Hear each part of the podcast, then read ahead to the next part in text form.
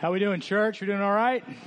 Hey, I, one person's doing good, so that's we're moving there.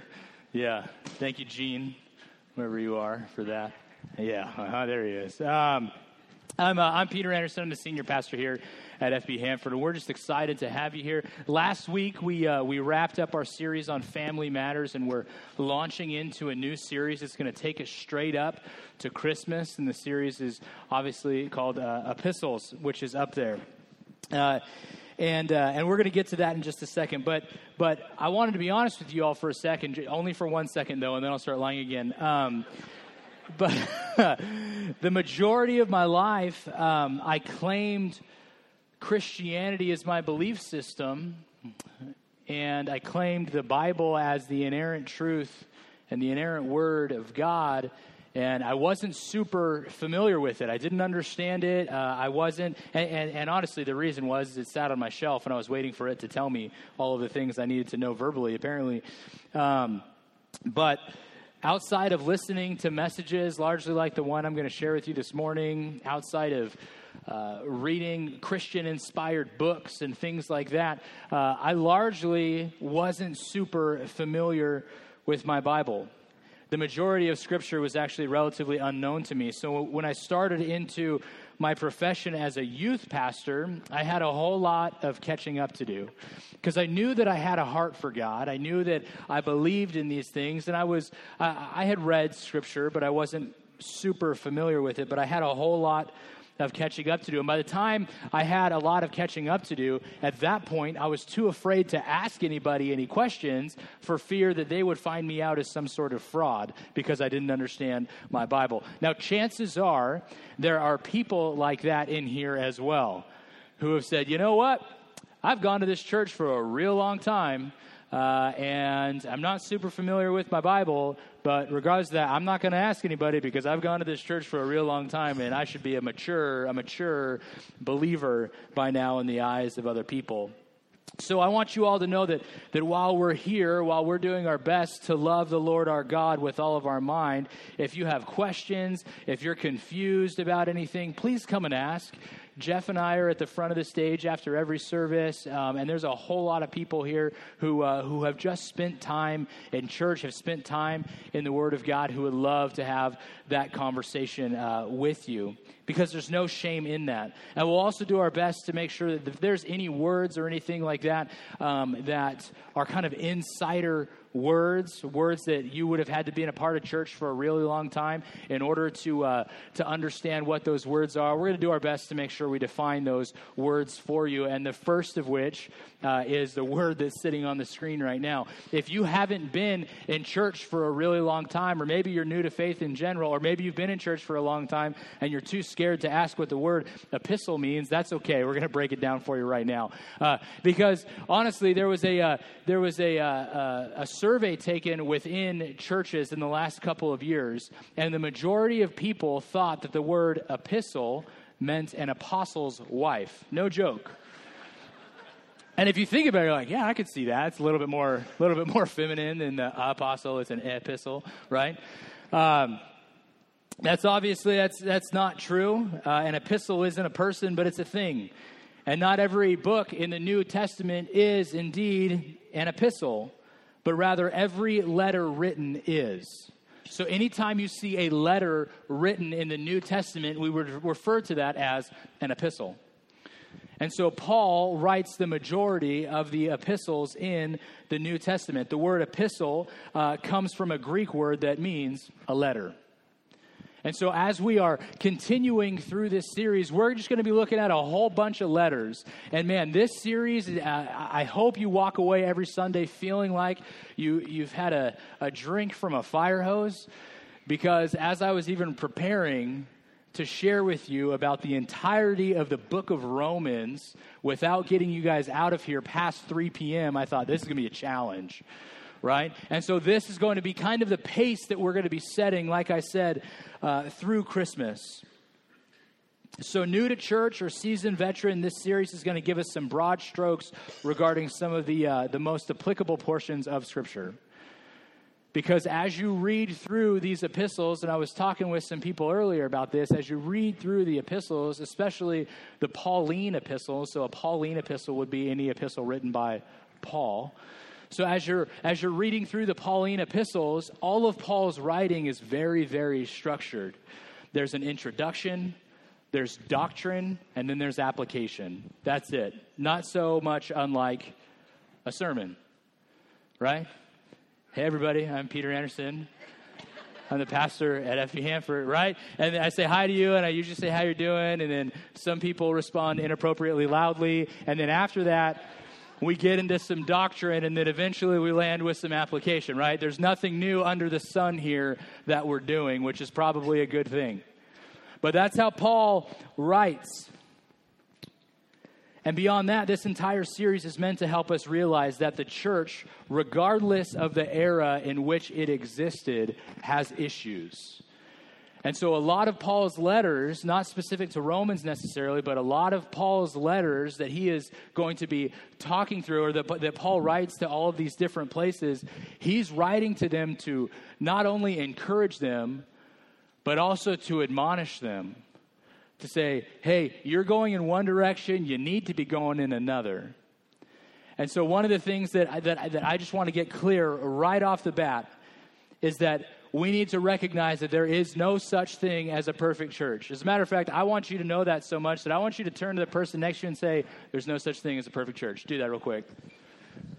Okay, good. Now the other person say it back. Good. Some of you guys are already all over it. Good.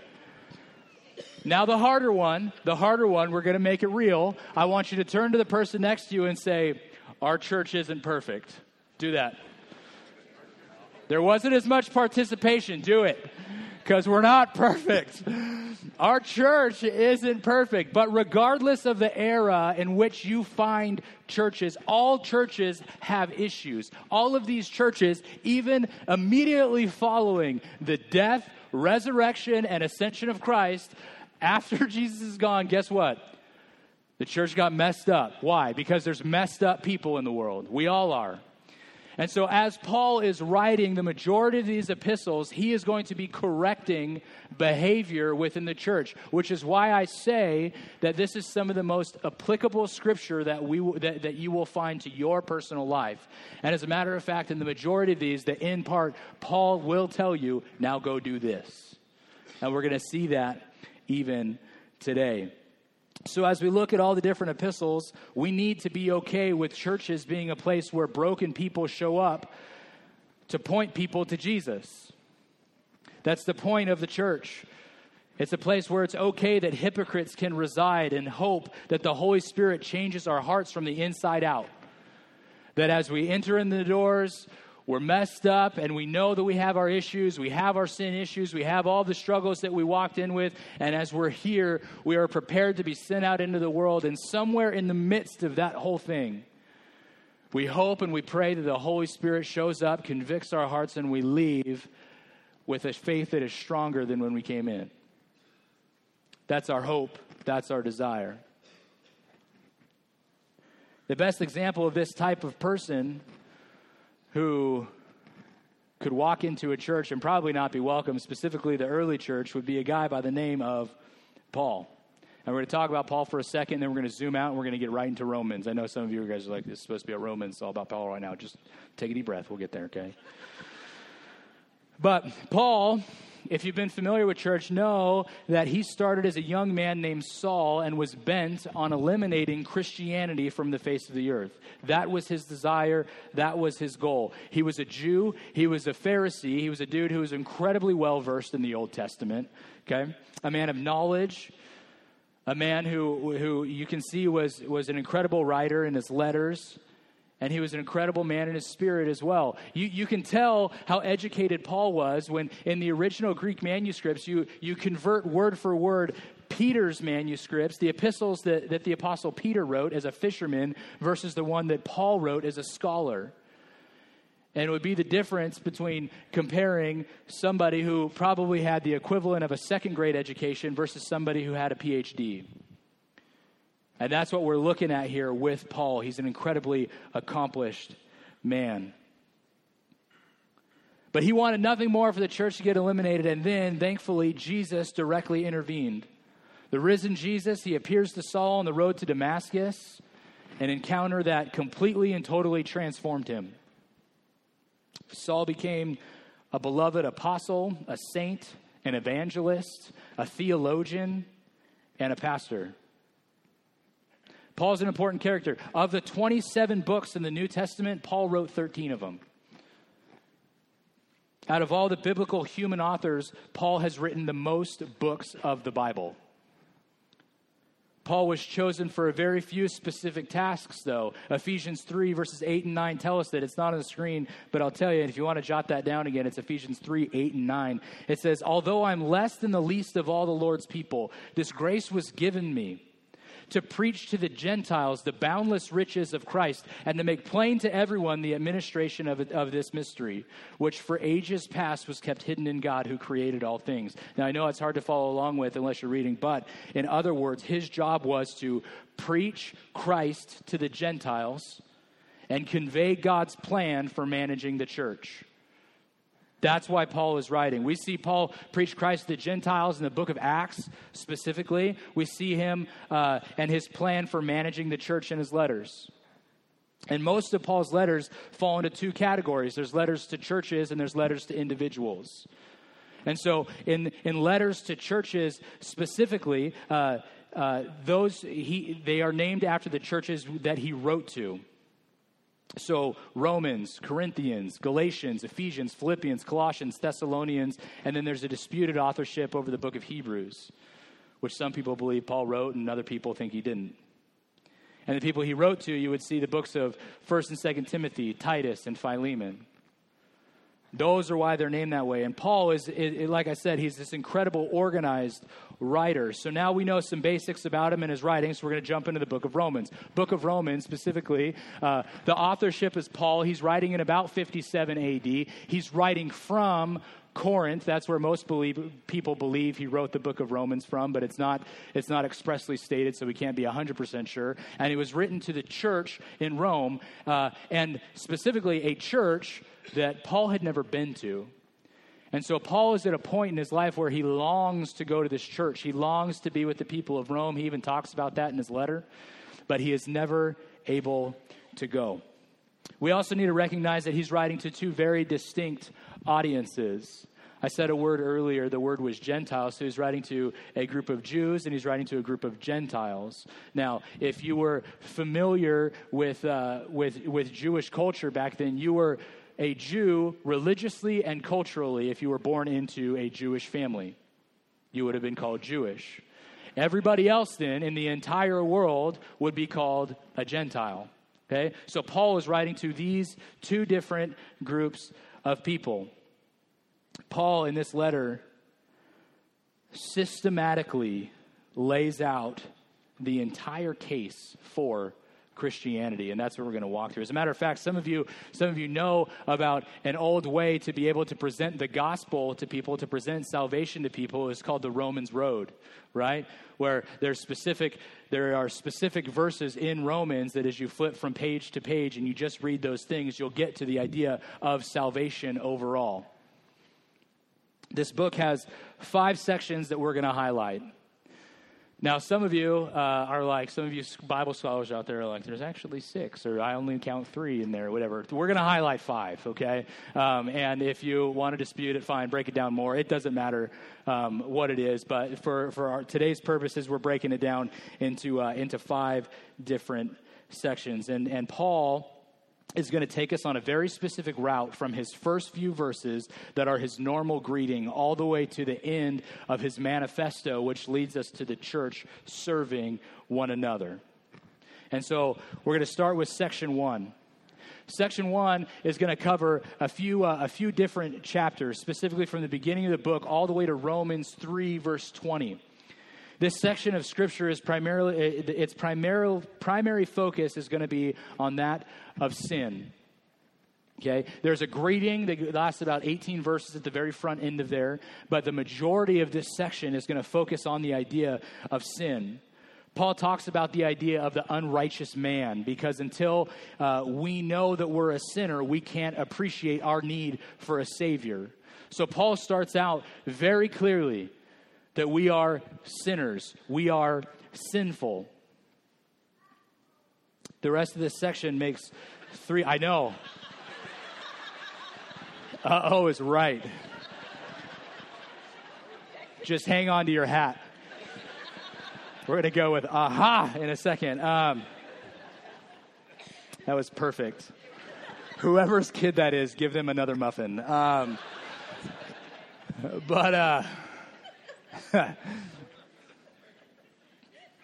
I forgot where I was. We could pray and probably probably call it a day. Um, but the rest of this section, it makes, uh, it makes three statements that together prove all people are sinners and need Jesus Christ. So he starts in Romans 1, verses 18 to 32, with this idea that the Gentile world is guilty. So anybody who's not a Jew is going to be considered guilty which I'm sure the Jewish people in the Church of Rome are reading this. They're like, Amen. All you guys over there who are, apparently, this is the Gentile section. All you guys over here who are guilty, right? And so he lays that out for those people. And he talks about the wrath of God being poured out onto those people.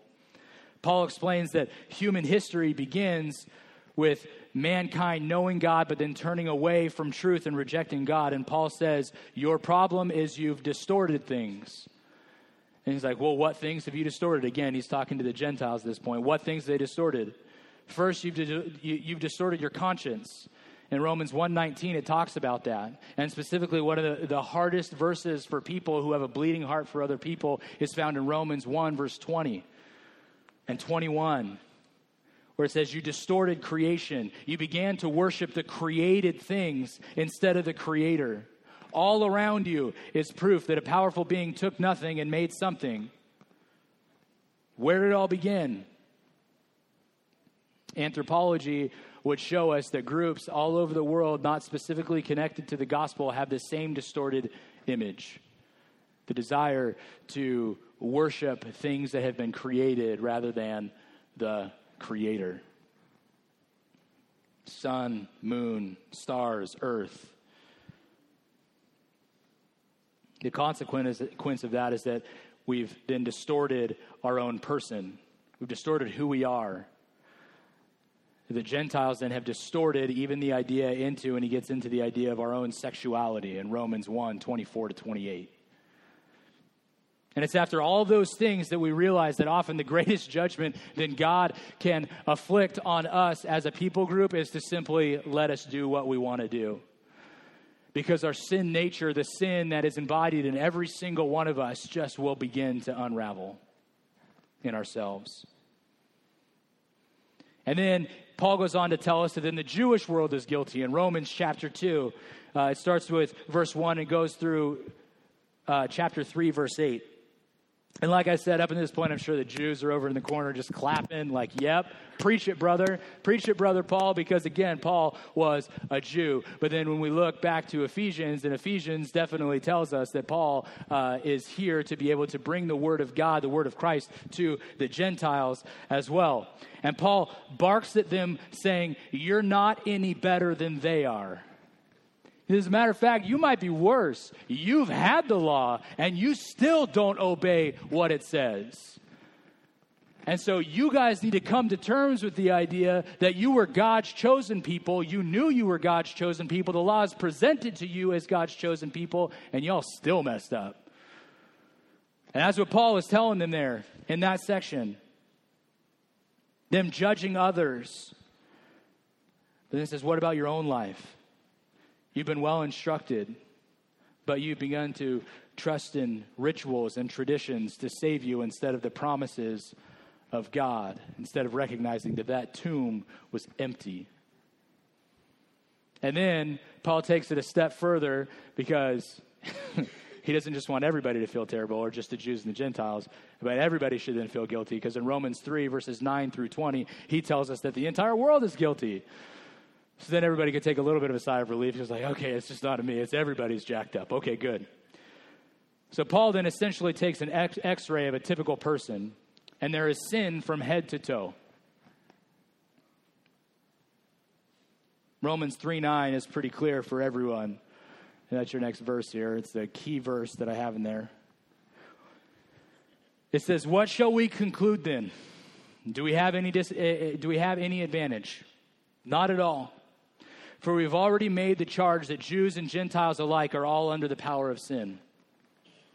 Everybody is messed up. Everybody sins, is what Paul is getting at. And our culture wouldn't even like the word sin, much less being told that we're sinners.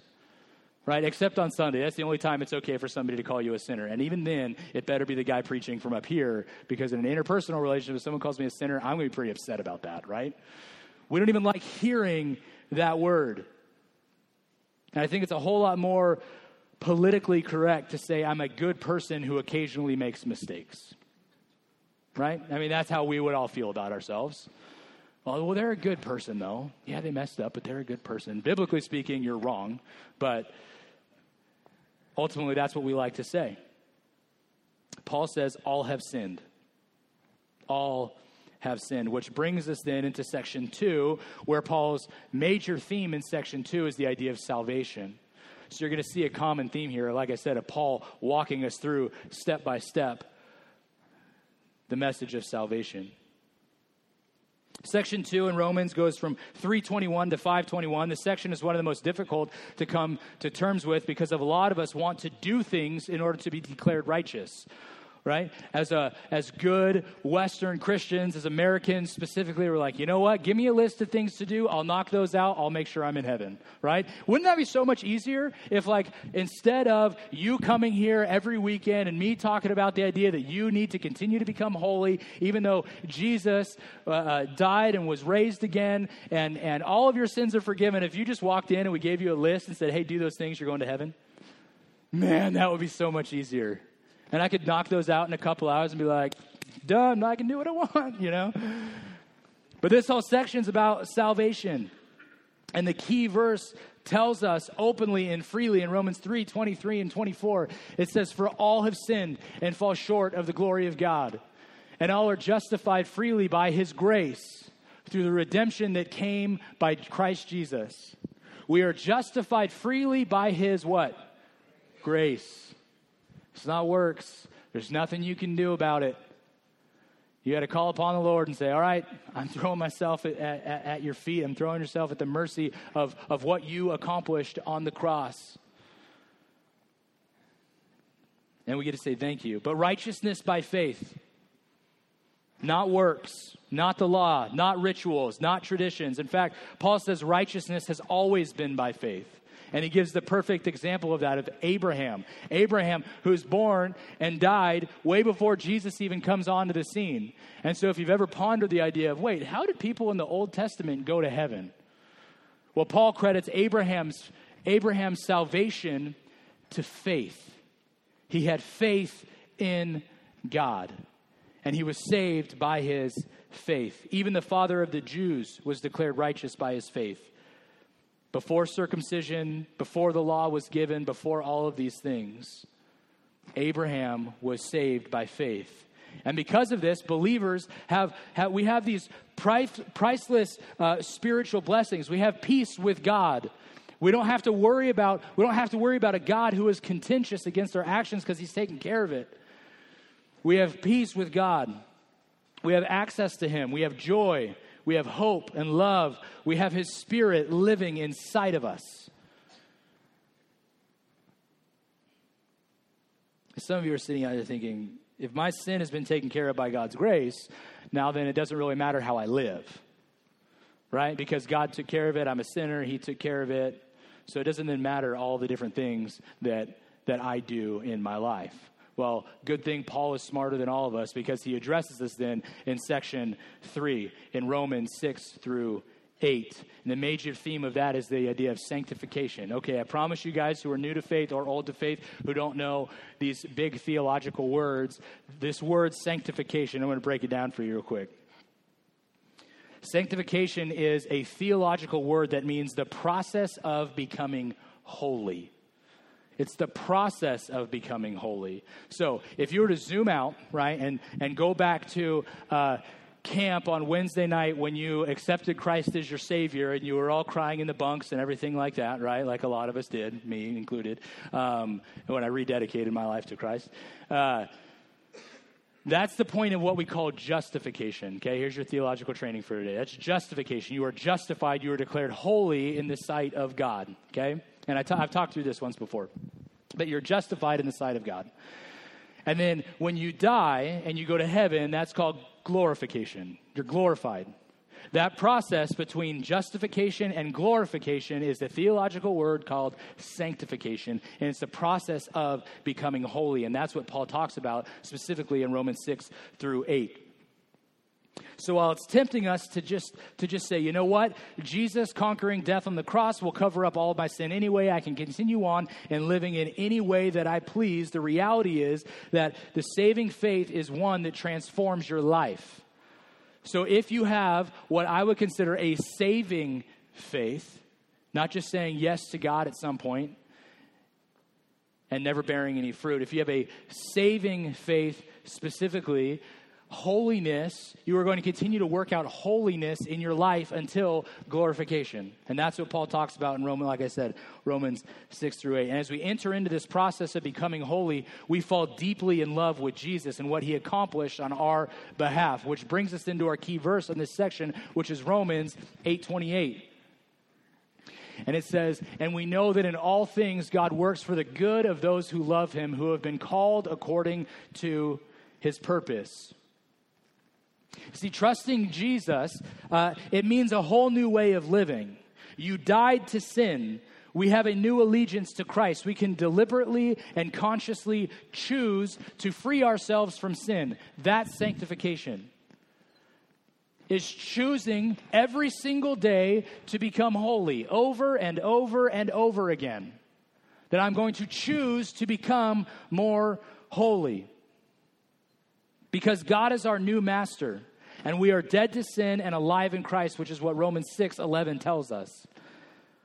And in Romans 7, Paul says, okay, Paul then, that raises some questions then about the law. Because remember, we're talking about the Jews who have the law, right, who are living according to Jewish law. And we also have the Gentiles. So Romans 7 is like, hold up. There's some questions then about the law. Paul, are you for the law or are you against the law? Because what you'll see a lot of times in Romans as you read it is Paul asks himself questions.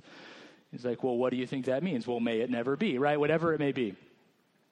But Paul is in answering this question. Paul says, well, so the question is, are you for it and against it? And Paul says, well, yes and no. Classic. Thanks, Paul, for the clarity. I really appreciate it, man. Well, yes and no. If you think it's a legal system of good works to gain acceptance by God, like the Galatian church, then the answer to that is no. I don't believe in the law. But if you understand its purpose was to reveal sin, like Romans 7 7 tells us, that its purpose is to lead us to a Savior, to show us God's holiness, to give us a, moral standard of living, well, then in that case, the answer is yes. Thanks, Paul, for the clarity. Really appreciate that, man. But to tell the truth, this, this new allegiance to God through Jesus has created a struggle even in my own life. And it should have created a struggle in all of your lives too, as you're beginning to understand like the difference between grace or faith, like through grace and not works. Like salvation in that in that arena. Because when I choose to live myself, live for myself, ultimately what I really do are the things that I don't want to do. Because it's about me. But then I know I've made this decision for Jesus. I know I'm, I'm supposed to hold myself to a higher standard. I know I'm supposed to be becoming sanctified, becoming more holy. And then when I live my own life for me, I start doing the things that I don't want to do. And Paul talks about that very thing. Because ultimately, we all want to live this, this pure, perfect, sinless life, but that's not going to happen here on planet Earth. It just doesn't happen. That's glorification. That's later on. We get to do that later. But in the midst of this whole thing, the midst of this life, we have to become, become more and more sanctified. God has promised, promised us grace, not perfection. And here we're going to struggle to live this new life, but there is more good news, which is what Romans 8 talks about. That it's, it is possible to live a righteous, godly life by the power of the Holy Spirit. That's Romans 8, 1 to 5. He talks about that. And in Christ, we have, we have help in our struggles, in surrendering to our self centeredness. And Paul encourages us. He says, There is purpose for everything that happens in our lives. There's purpose for everything. So think about the thing that is consuming the majority of your thoughts right now.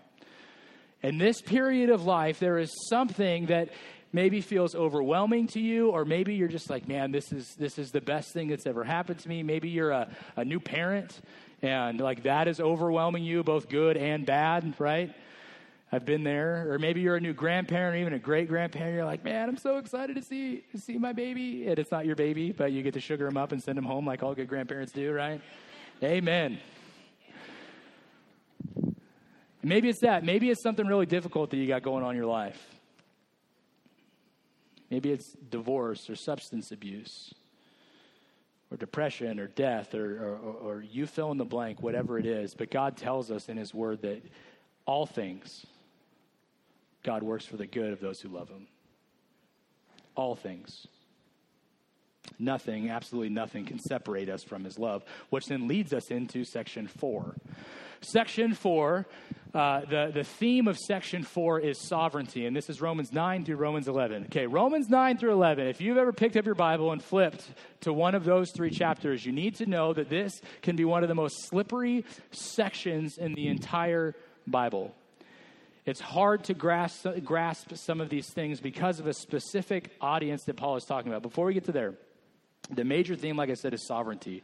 And keeping true to my word, I'm going to explain these words to you, okay? So, sovereignty means supreme power or authority.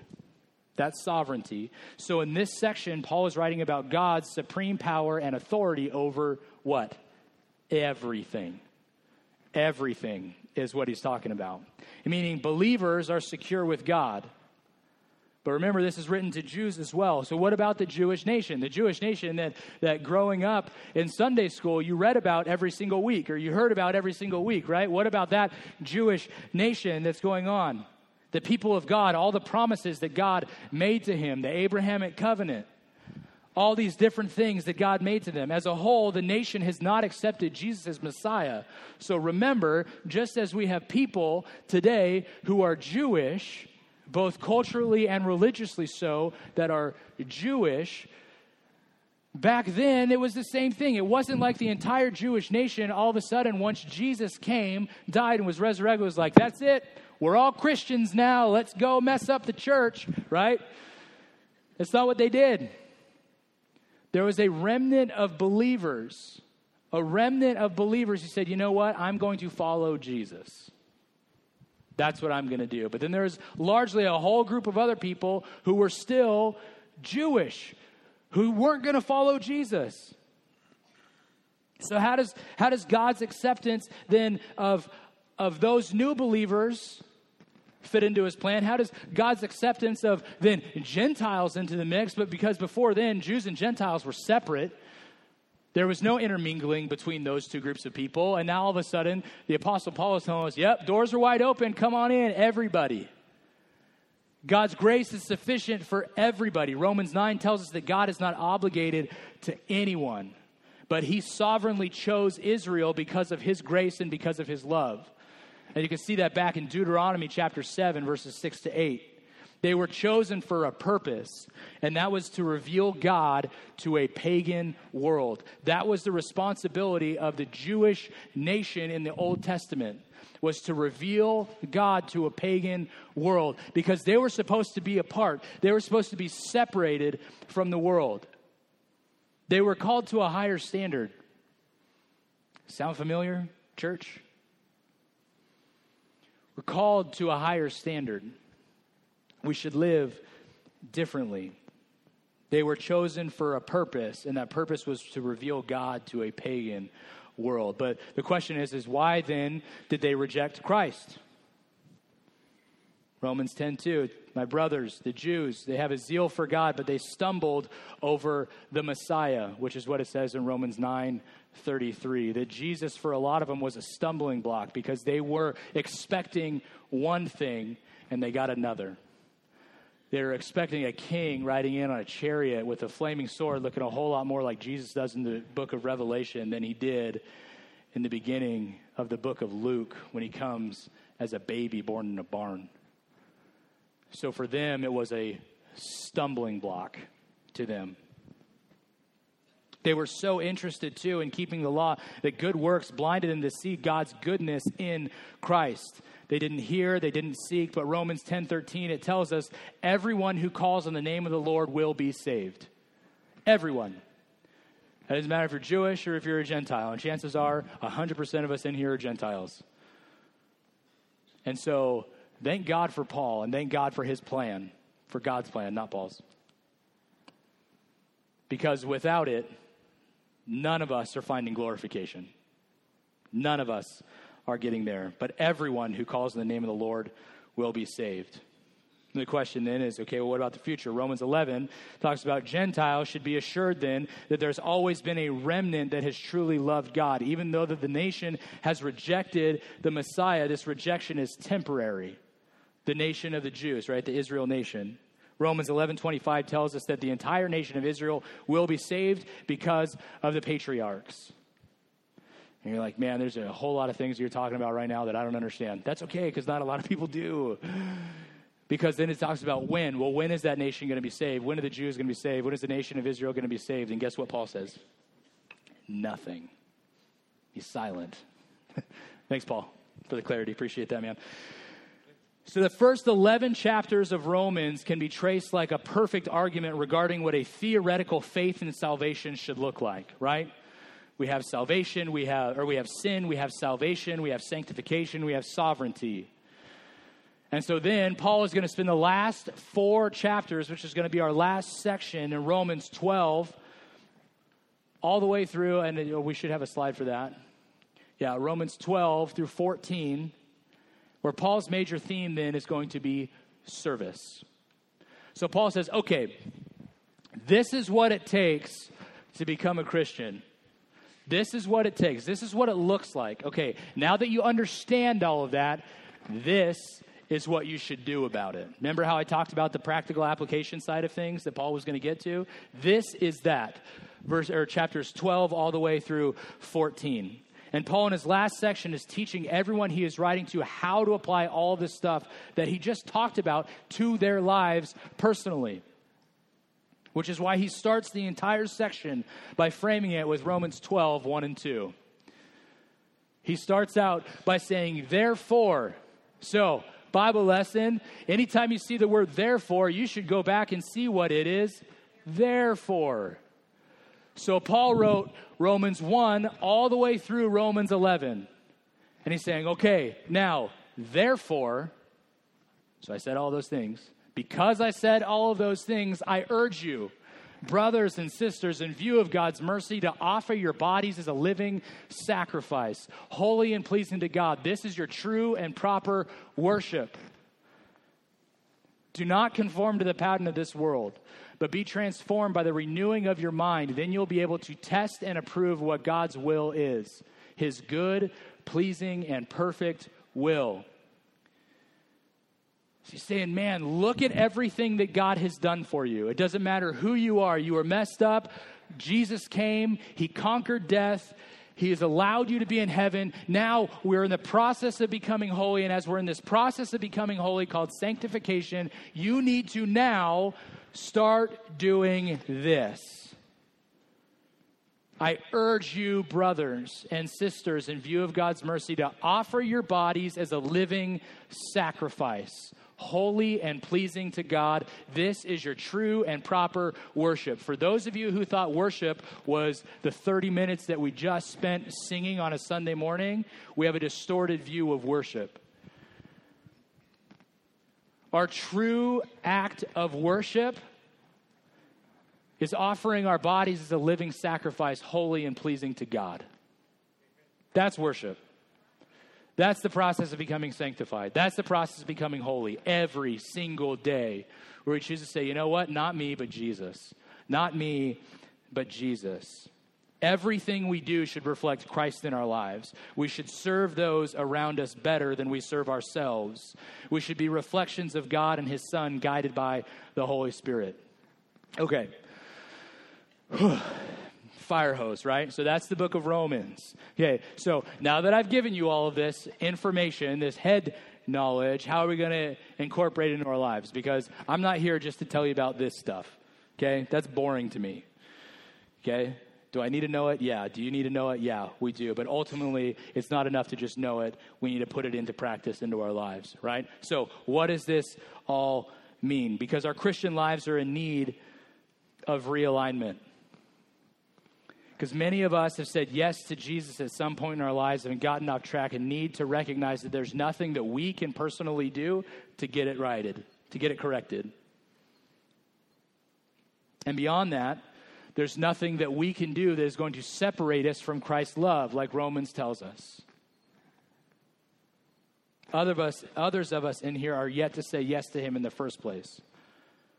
And we have to agree that it's okay to be in progress.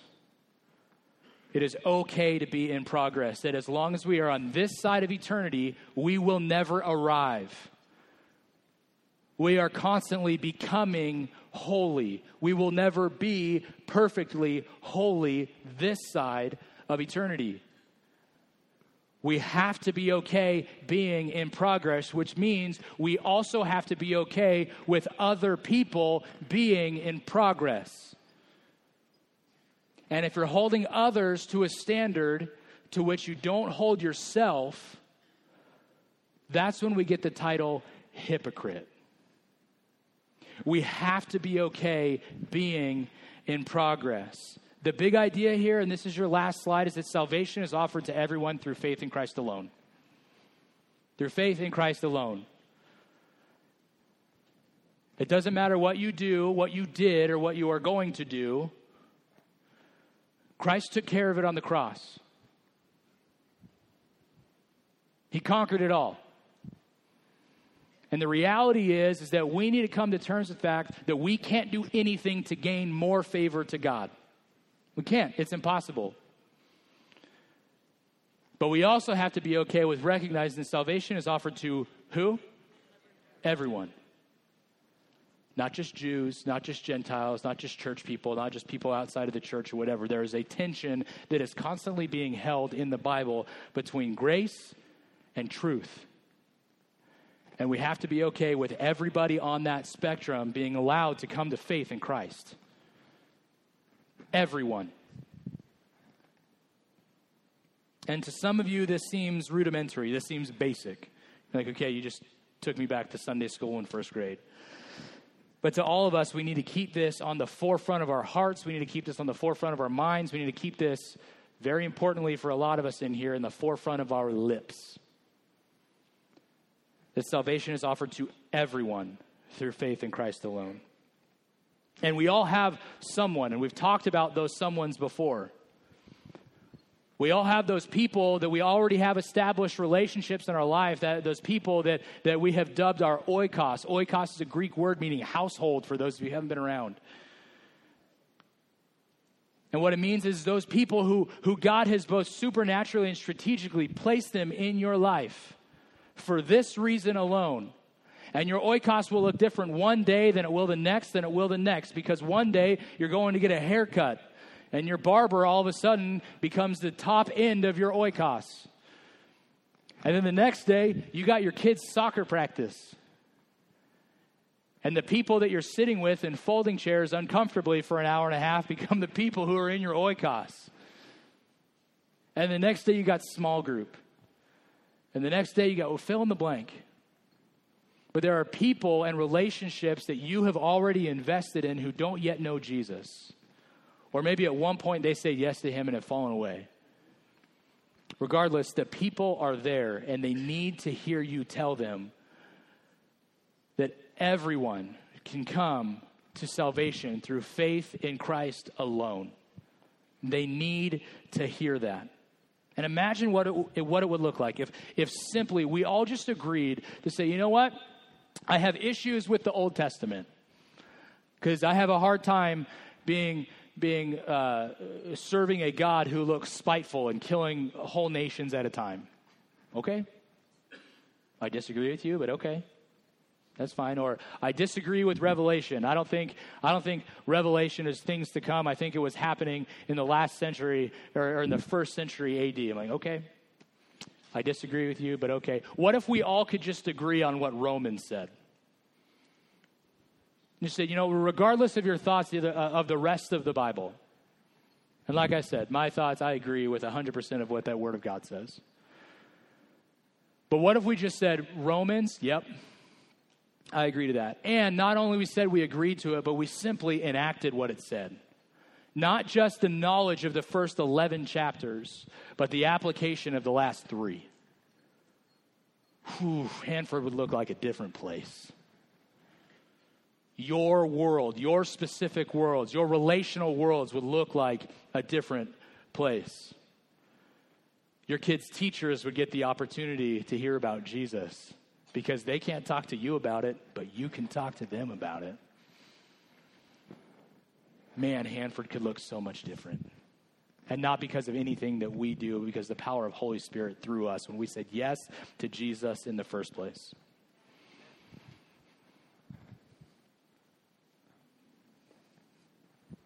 Because of that, we need to proclaim his name to those people that God has both supernaturally and strategically placed into our lives. And today I'm going to consider everybody in here my oikos. I'm going to break the 15 rule by about 20 fold.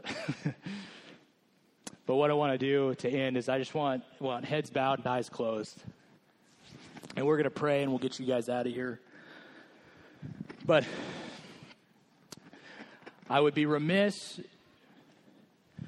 Father, if I went and taught through the entire book of Romans and didn't offer the opportunity for people to come to know you.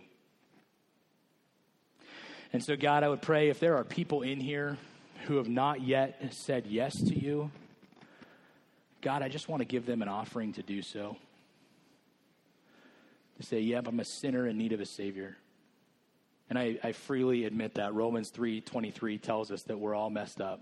We're all sinners in need of a Savior. And that I would, I would then believe that Christ went to the cross on my behalf, conquered death for me, so then I could be with him in eternity, so I could be glorified one day, but see the sanctification part of the whole thing that I would choose to follow Jesus every single day of my life with head still bowed and eyes still closed. If you if you prayed that prayer, would you just raise your hand?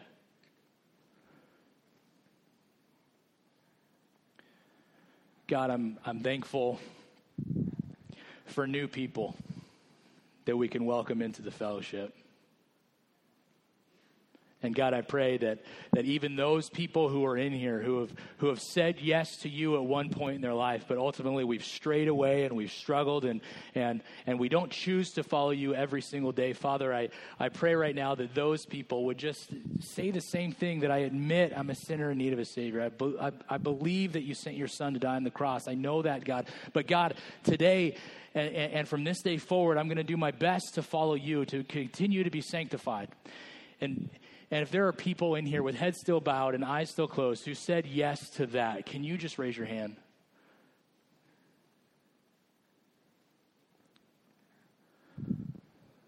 Father, I'm thankful for commitments to you. But God, ultimately, those commitments, while they're good in here, Father, we know they need to be enacted out there. God, I pray that you would make FB Hanford and the people who call this place home a dangerous group of people for your name. Put your word on our lips, Father. It's in your son's name we pray. Amen. Hey, a couple of things. Uh, me and Pastor Jeff will be up here immediately following services. Uh, if you want to come chat about a decision you made, we'll be up here as well. Like I just said, FB Family's going on right over there. So we will uh, we'll see you next week. Bye bye.